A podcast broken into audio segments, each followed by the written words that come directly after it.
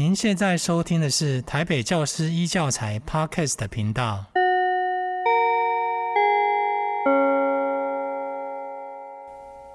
我们之前说以古为镜，以史为镜，今天我们以人为镜。这一集节目要介绍的不只是未来学者宋美眉，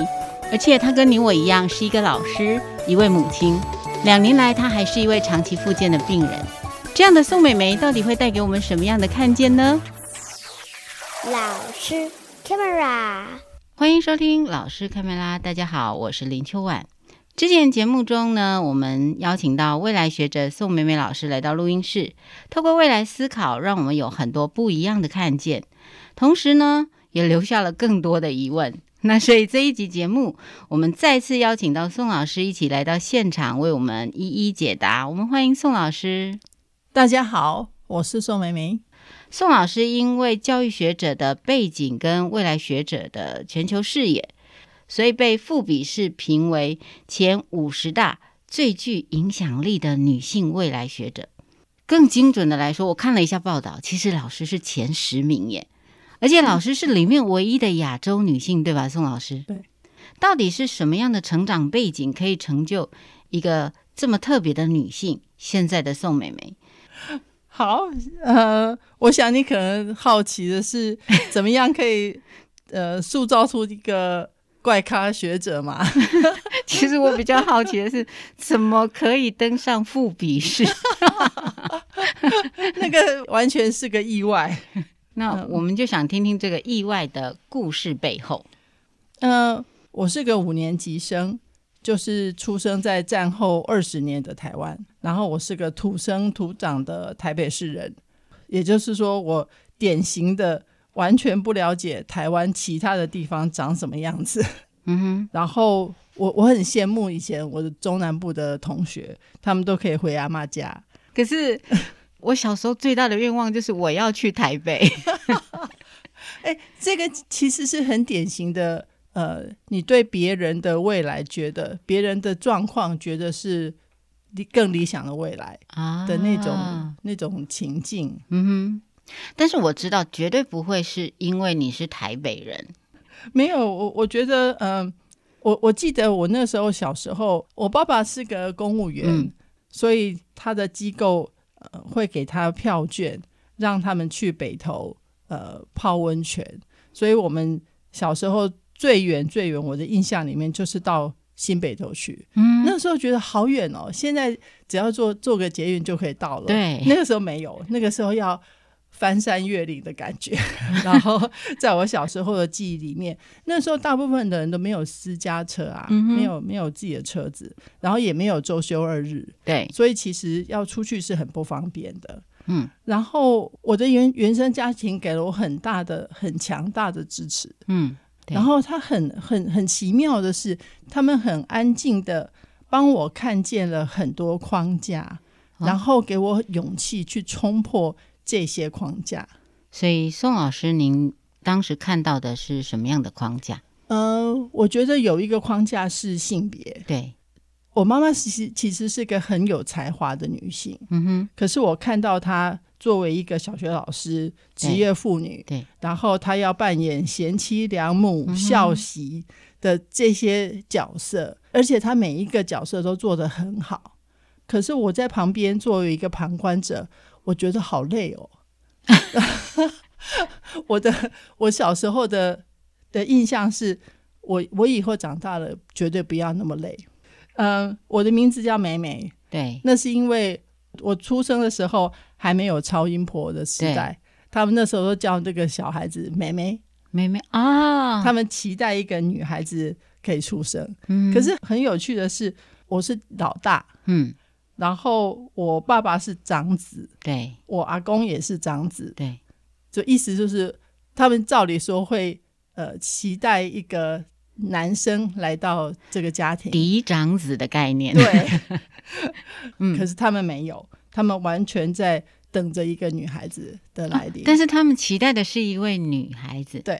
哦、真的很特别，所以才会叫我妹妹啊。对，所以我从小到大得到了很大的力量、嗯、疼爱来的力量。嗯，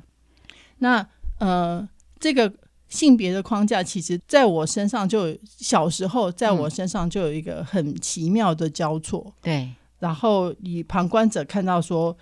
女性有一片天的辛苦，可是又得到连我弟弟都不见得会得到的那种疼爱。对，因为他他的确很特别，因为老师前半部描述的是妈妈身为传统女性她的辛苦，可是你却不是很传统的那个小孩的那个概念、欸、对对，因为我们那时候女孩子很常叫，不然就叫招娣啊多么希望生个男孩子啊对对，所以很特别。然后第二个框架我觉得是权威，对，我的原生家庭其实帮助我不怕权威，从小就不怕。为什么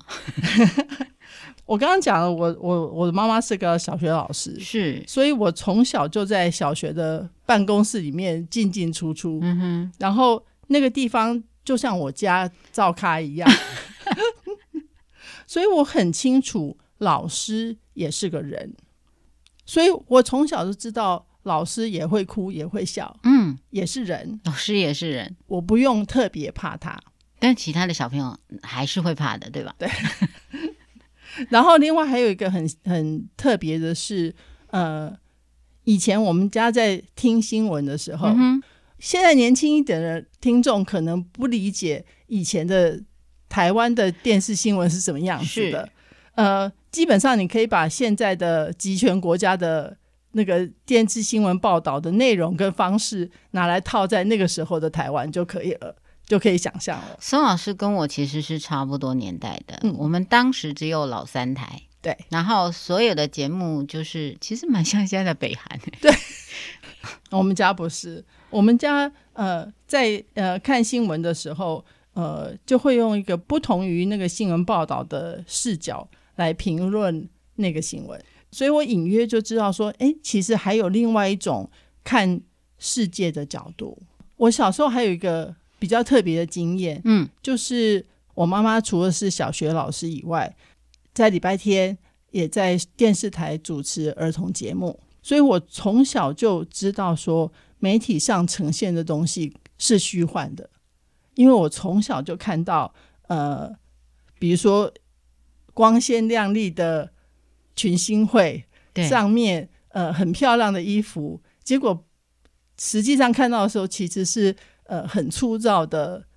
的那种布料弄出来的，对，所以我在高三的时候我就一个很明确的未来图像、嗯、个人未来图像、嗯、虽然我当初不知道这个名词、嗯、也不晓得这个这个图像对我有什么重要性、嗯、呃，它很好笑哦，对，比如说你要做什么事情我决定我大学毕业以后就要离开台湾，嗯哼，因为我看到了政治上的潜质，对，然后我没有办法挣脱它的话，我觉得我会很无奈，嗯，然后我我不想过那样的生活，所以我决定要离开，嗯，然后对于性别上面、嗯、呃，我决定我三十岁才要结婚，三十岁结婚，然后我不要生小孩，对、嗯，要给我自己有时间当个所谓的女强人，嗯哼，嗯，然后更有趣的是，我决定要嫁给外国人我完全完全不是崇洋、嗯呃、我想嫁给外国人只是因为我想要拿掉社会上加在女性要煮饭的这个枷锁，女性要煮饭这个枷锁、啊、对，外国人不用煮饭吗要啊，可是只要做三明治就好了所以我我以为嫁给外国人就可以把这个枷锁嘛、嗯、某一种程度的降到最低、嗯、可是我没有想到其实我可以还有别种的转换的方式。那这些未来图像后来呢？结果结果通通不照着样走，嗯，呃，完全相反。在某一个时间点我就完全转化了当初的那样的未来图像，嗯，可是我当初坚持的理由其实都还在，都还在，都还坚持的，所以我觉得这其实是一个很好的例子嘛。对，就说我们其实不必死守着某一种未来图像。嗯，你想要什么，成为什么样的人，那个 why， 那个为什么，嗯哼，才是最重要的东西，哦，而不是那个 what。更不是那个好。我们就是我觉得老师好像有提点到，我们一般人会讲说啊，梦想很美好，现实很骨感，那因为我们只坚守着那个 what 跟 how 嘛、嗯、对对，所以当他不照着我们的想象走的时候，我们就会觉得那个梦想是毁灭的。但是老师刚刚讲的是说，其实你要抓住的是那个 why， 为什么。 对， 对，只要那个理由还在，其实这个才是真正的重点。对对，没错。即使他没有照着老师的蓝图走，那接下来呢？我的原生家庭还有一个比较特别的地方，呃，就是他们不会为了光宗耀祖而让、嗯、要, 要, 要我考大学。对，就是家里不要求我光宗耀祖这件事情、嗯、呃，其实留了一个很大的空间给我。对，就是我我得问我自己，那我考大学是为了什么、嗯、这个问题其实后来我我一直在一直在问我自己、嗯、然后也在问我的下一代。对，呃，问我的学生们、嗯、说你考大学到底是为了什么。很有趣的是，我十八岁的时候还是不知道自己的志向，我现在回头看觉得十八岁不知道是理所当然的事。对，呃，要求十八岁的孩子们我到现在都还不太知道。是的是的，我到我在大概三十八岁吧才遇到未来学、嗯、然后我会觉得十八岁的时候就要求我知道自己的志向，然后顺着那个志向去走，我觉得实在有点 残, 残忍。 这, 这太难了老师，真的。那不管怎么样，我我我还是顺从了家里的某一种氛围吧。对，呃，因为我们家里很多人都在教育界，所以我我爸爸会有一种期待说你也去念教育吧。这个也是一般家长对小孩，其实来念当当老师这件事其实是让家长放心的啦。 对， 对，那四年真的很长，然后又是又是我们正青春精彩的年代。呃，其实美国有很呃，在九零年代的时候有很长期很有名的一个一个长期的研究，他们就发现在大学里面对学生最有影响的，第一个是社团，第二个是通识教育，第三个才是专业教育。很有趣。这、呃、好，我必须承认我现在知道为什么那个富比士离我那么遥远没有，因为我当时专注在专业然后不参加社团然后觉得通识课程超无聊老, 老实讲，在我那个年代，我们那个年代，对，呃，通识教育才刚刚开始，嗯，然后可可能连老师们都不太知道通识教育在做什么，对，然后只是蒙着石头过河，在在教通识教育。是，那美国的确是呃，在这方面走的比较前面，所以他们比较早了。嗯、那不管怎样，呃，我在大学的时候，其实玩社团玩得很很凶，嗯嗯，我参加了两个社团。然后呃，不断的不断的旁听，去充足我自己的通识基础。后来在教未未来学的时候，需要很多可以触类旁通的知识。嗯，其实我在大学的时候就建立了一个很好的基础，嗯，就是这样来的。我觉得这里比较大的启发就是说，我当年真的是太利益取向了，就是觉得对。那我现在在听老师在讲说，哎，社团还有通识课程里面学到的，其实不是那个很标准的说可以对价关系，但是它的它的一些多元的启发，其实才是让你生命更丰富的。对，钟老师，其实您后来大学毕业后是出国念书，嗯。嗯，对，最大的成长跟台湾不同的部分，呃，其实在学术方面的话我就不不用再多说。那我觉得整个出国的经验最重要的其实是开展视野，嗯，然后其实是脱离原来的舒适圈，嗯哼，它慢慢的形成我另外一层的世界观。我觉得有两两件事情是我在出国的时候、嗯、我觉得很惊讶，我本来没有期待要得到的东西、嗯、第一件事是我出国以后才知道自己是谁。那我这样讲的原因是因为我在写博士论文的时候，我的博士论文、呃、在讲台湾的高等教育的政策，嗯，然后嗯，我为了要介绍台湾，嗯，我就必须去找台湾的资料，对，而且是学术性的资料。然后那个时候没有网络，在要找台湾的东西实在太难了，所以我就在美国的呃图书馆里面找，然后我在那里面找到很多美国人写的或者是外国人写的台湾是什么样子的，嗯，然后在那里面我重新了解了，哦，原来台湾的经历是这个样子。从那个角度我有很多新的理解，也在那个时候我决定说，哎，我以后学成以后应该要回去台湾。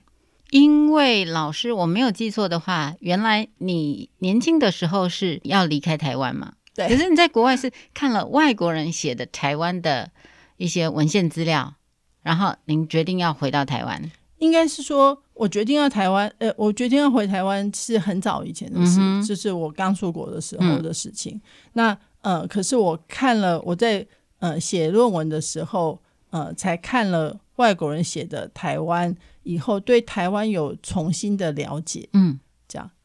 除了对于台湾有新的看见之外，嗯，那还有不同另外一个不同的启发是，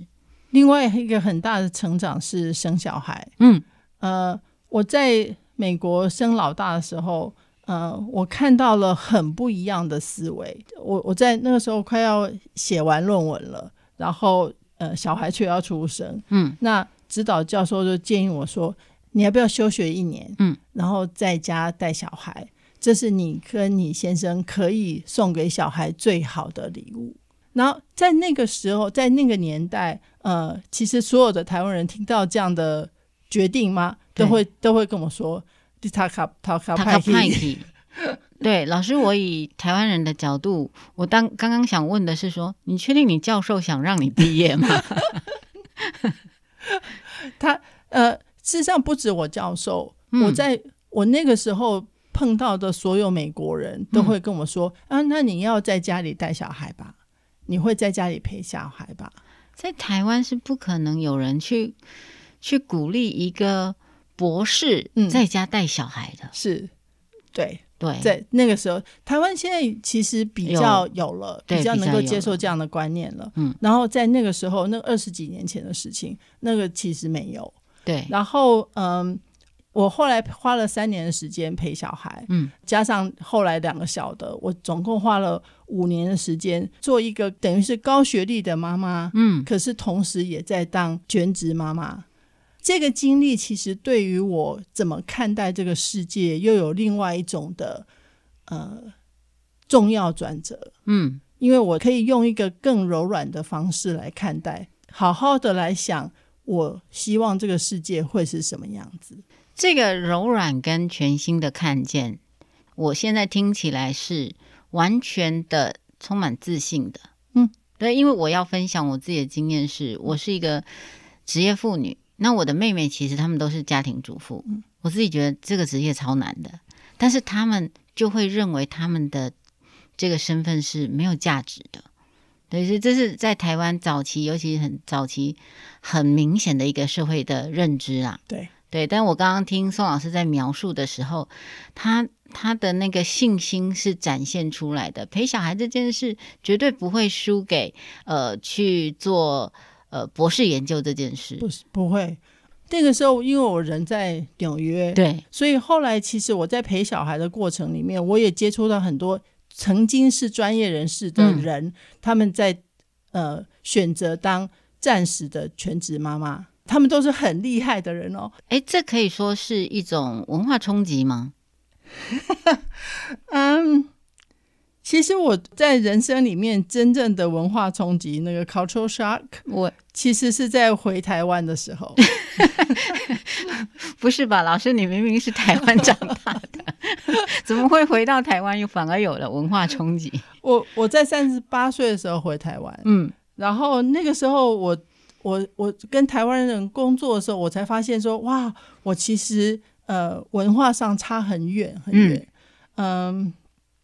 比如说美国人非常的就事论事，对，然后可是台湾其实要就人论事，嗯，这件事情很明显，而且是就人的未结论是吧？嗯，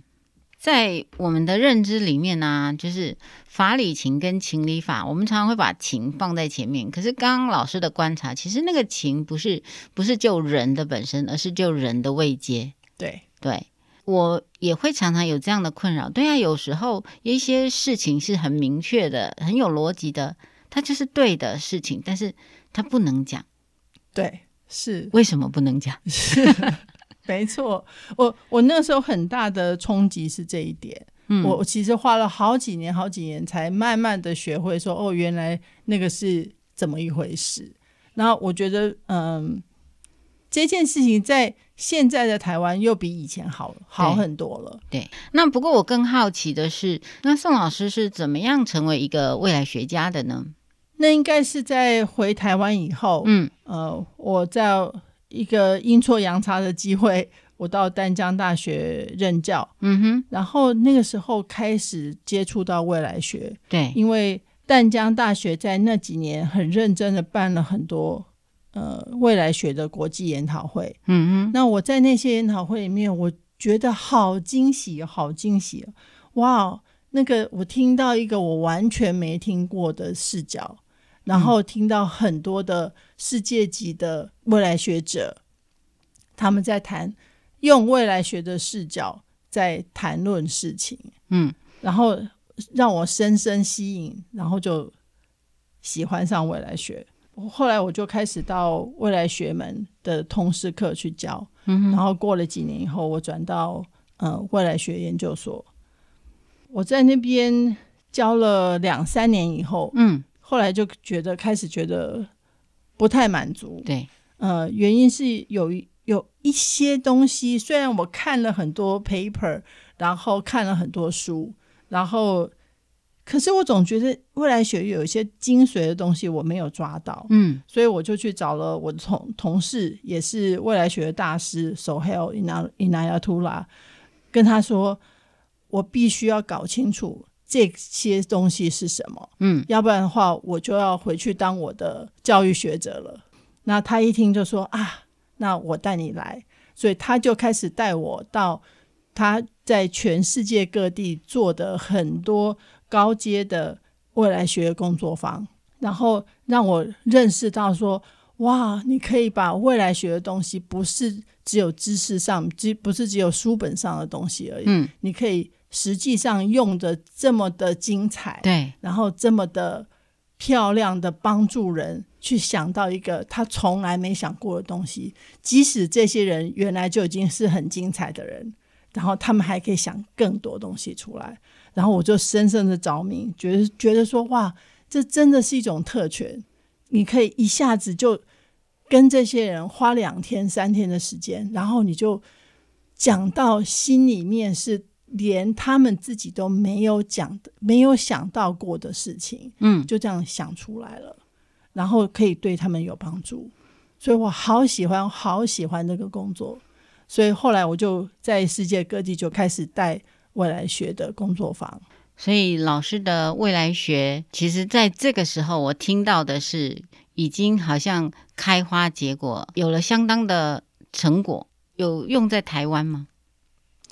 嗯、呃，没有没有。在那个时候其实我的朋友也会问我、嗯、说，哎，你们为什么寒暑假会往国外跑，对，那你为什么不在台湾带，对，这样。呃，我那个时候答案都是因为台湾没有人找我。后来我我知道 我, 我, 我搞清楚了、嗯、台湾没有人找我是因为没有人知道未来学可以为他们做什么事，所以没有人找我、嗯、那可是那时候小孩还小，然后还有很多事情，所以我还是继续这样在做我的教学研究。呃，一直到二零一四年的时候，我到首尔去，对，呃，那一次那一次的研讨会，他们邀请我去做 keynote 演讲，但是在那一次的完全震撼到我了，因为韩国已经把未来学做很深层的推广，找了全国二十四个。社会科学的智库的领导人、嗯、跟二十五个科学的领导人来做未来学的训练、嗯、然后甚至于在呃很多的城市的市长都已经开始在做城市未来的思考。嗯，那这一点让我非常震撼，觉得说哇，台湾不急起直追不行了，对，台湾不能再这样等下去了。对，所以二零一五年初的时候，我就开始决定要好好在台湾推广未来学。嗯，那我们回到宋老师您个人的时间轴上，有没有哪一件事情或哪一段时间其实是影响你现在正在做的事情？呃，当然有。嗯，你如果二零二零年初问我的话，我会跟你说是二零一九年的时候我决定辞职。嗯，因为那个时候我我希望可以帮台湾做点不一样的事。嗯，然后我希望我必须要花我全副的精神在上面。嗯，那年我五十二岁。嗯，然后往前看，你会发现六十五岁要退休的话，我只剩下十三年的时间可以做点什么不一样的事情。那这十三年我不能在教学研究服务三方面通通具通通兼顾，所以我决定你做了取舍，所以老师决定辞职。对，可是呃，我辞职以后大概不到一年我就中风了。其实你辞职是为了要做更多的事，对，有更大的任务，但是上天给你考验，身体却完全不给你做事。我认识的宋老师其实是很有能量的一个人，但是我后来看到宋老师生病以后，其实真的右半边的行动非常不方便，说话其实也会相对吃力，所以身为旁观者，我自己都非常震撼。那老师，你又是自己如何可以应对这样的挑战？嗯，我觉得中风就好像一个海啸嘛，嗯，灌到你身上去，然后把你曾经有的东西通通洗掉了，对，然后再让你重新去问一个，给你一个很特别的机会，再重新去问你人生的问题。嗯，到底什么东西对你是真正重要的？对，呃，我开玩笑说，那个时候辞职的时候是为了清空我的盘子。嗯，美国有一句话叫做 too much on my plate， 对，呃，我的盘子上有太多东西了，对，所以我必须清一清，这样，嗯，然后清完了以后呢，我觉得上天又跟我说，你干嘛只清盘子呢？你干脆连桌子都清掉算了。所以他帮我连桌布都把它清掉了。我看他是帮你连桌子都清走了。对。是。然后在快要两年了，呃，在这个时期里面，就让给我一个机会来想，那我要怎么摆回我的桌子跟我的盘子，这，嗯，有一个完全全新的机会。对，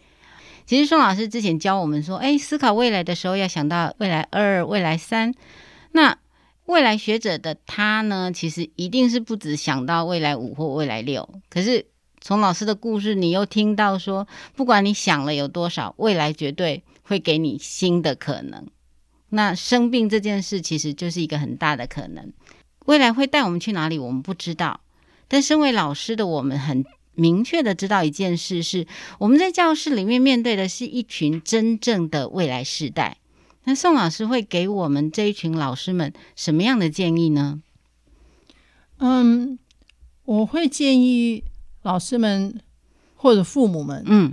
多帮孩子们移除掉一些框架，嗯，这样他们的成长空间就可以更大。嗯，框架不是不好，也不可能没有框架，我们不可能住在一个没有框架的世界里面。可是重点是你要学会看见框架，然后把你不要的框架拿掉。嗯，然后第二个是，我觉得未来世代会需要面对很复杂的世界，嗯哼，他们应该要早点学。然后我们我们能做的就是给他们更大的支持，让他们去创新局，让他们去面对不还不知道的风浪。嗯，第三个，我觉得没有所谓的最好的选择。呃，对于未来，我们最需要的就是不要再用过去的经验来判断未来可能什么样子。我们不要再复制过去，我们不是为了复制过去，不管那个过去曾经多光荣，我们都没有要没有可能再复制它。嗯，然后最后呢，我觉得我们要多向孩子学习。那 这, 这些事情呃，我们我们可以以后节目里面再多说一些。嗯，那我们真的是需要向年轻的时代学习，我们不需要复制就有的框架，然后未来会怎么样我们真的不知道，所以我们反而要向年轻的一代学习。每一次跟宋老师聊天，我都会有很多新的启发，就像他明明已经当上了未来学教授，明明看了那么多的 paper， 但是老师知道他还有不明白之处，而且他说如果没有弄懂他就决定离开。这就是我所认识的宋美眉。想听听清空盘子后的宋美眉是如何重新摆回她的餐桌吗？欢迎关注台北市教师研习网。五月份宋老师将在教师希望新方为我们带来一场丰富的生命飨宴，河流转弯之处，生命的新学习。我是秋婉，感谢您今天的收听，记得留言鼓励我们并给我们五星评价哦。老师开麦啦，我们下次再见，拜拜。